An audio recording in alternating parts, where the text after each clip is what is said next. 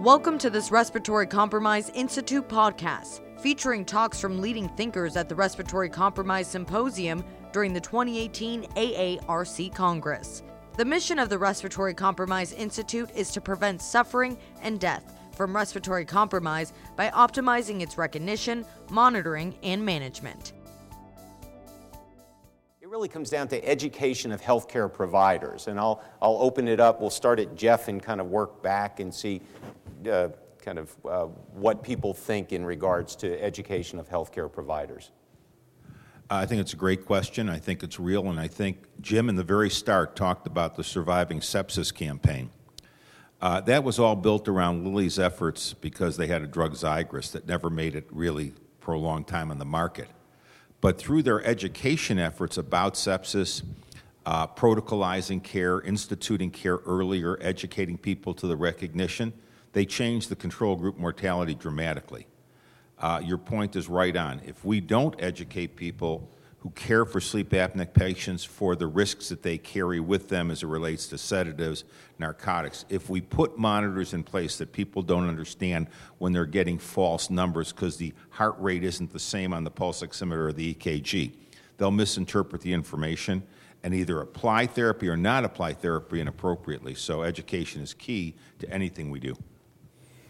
Yeah, one of the things that impressed me about the Surviving Sepsis campaign was what was called uh, the goal directed therapy. Uh, essentially, it was an algorithm. It said do step one, then do step two, step three. And I think this is the kind of education we need.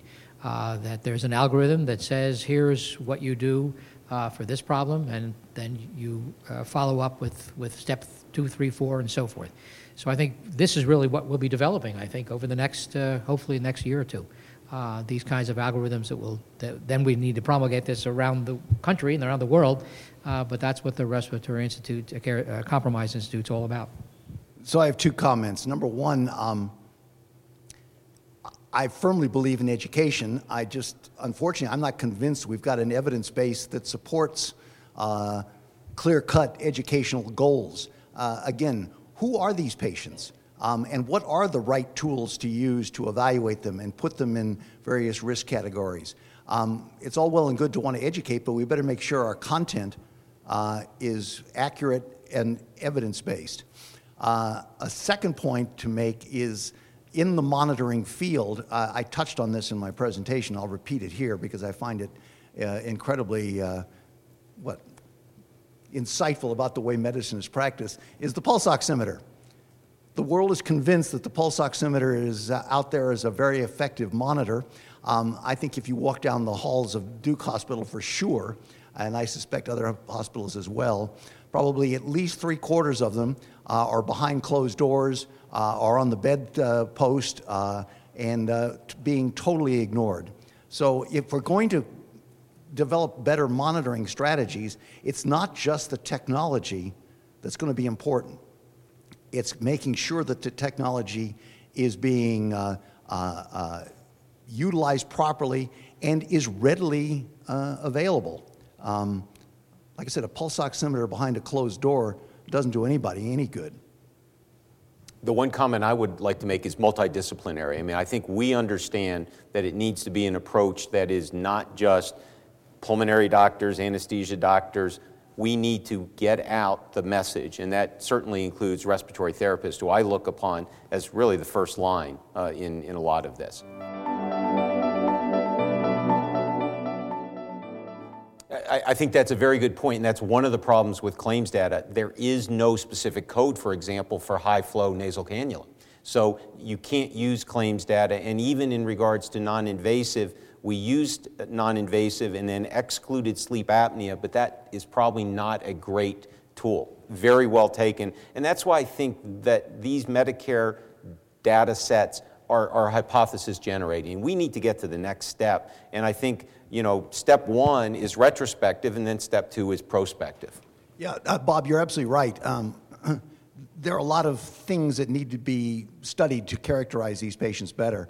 And one of the nice things about a, an electronic health record that encompasses a whole system uh, and has been in existence for five years is it, it's not easy sometimes, but the data are there if you can get the right programmer uh, to ask the right questions of the database. But it's, it's, it's, it's not a simple uh, go in, punch a button, how much high flow are we using, and you get an answer.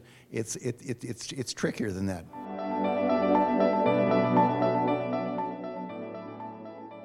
Quality indicator for operative care is the percentage of acute respiratory failure. So many surgeons are very reluctant to use that code. So that, that really speaks to why we need to get to the next step. The one thought I had as Neil was speaking is so many of us are on Epic EMRs.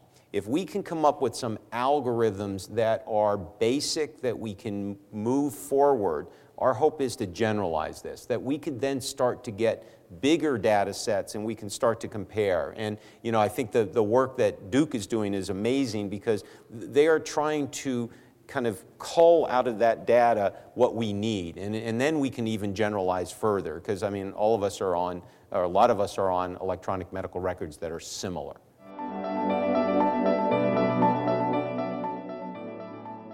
I mean, the problem is you can mix retrospective data sets. Uh, so, what Steve was alluding to, there are laboratory data sets where you can cross them.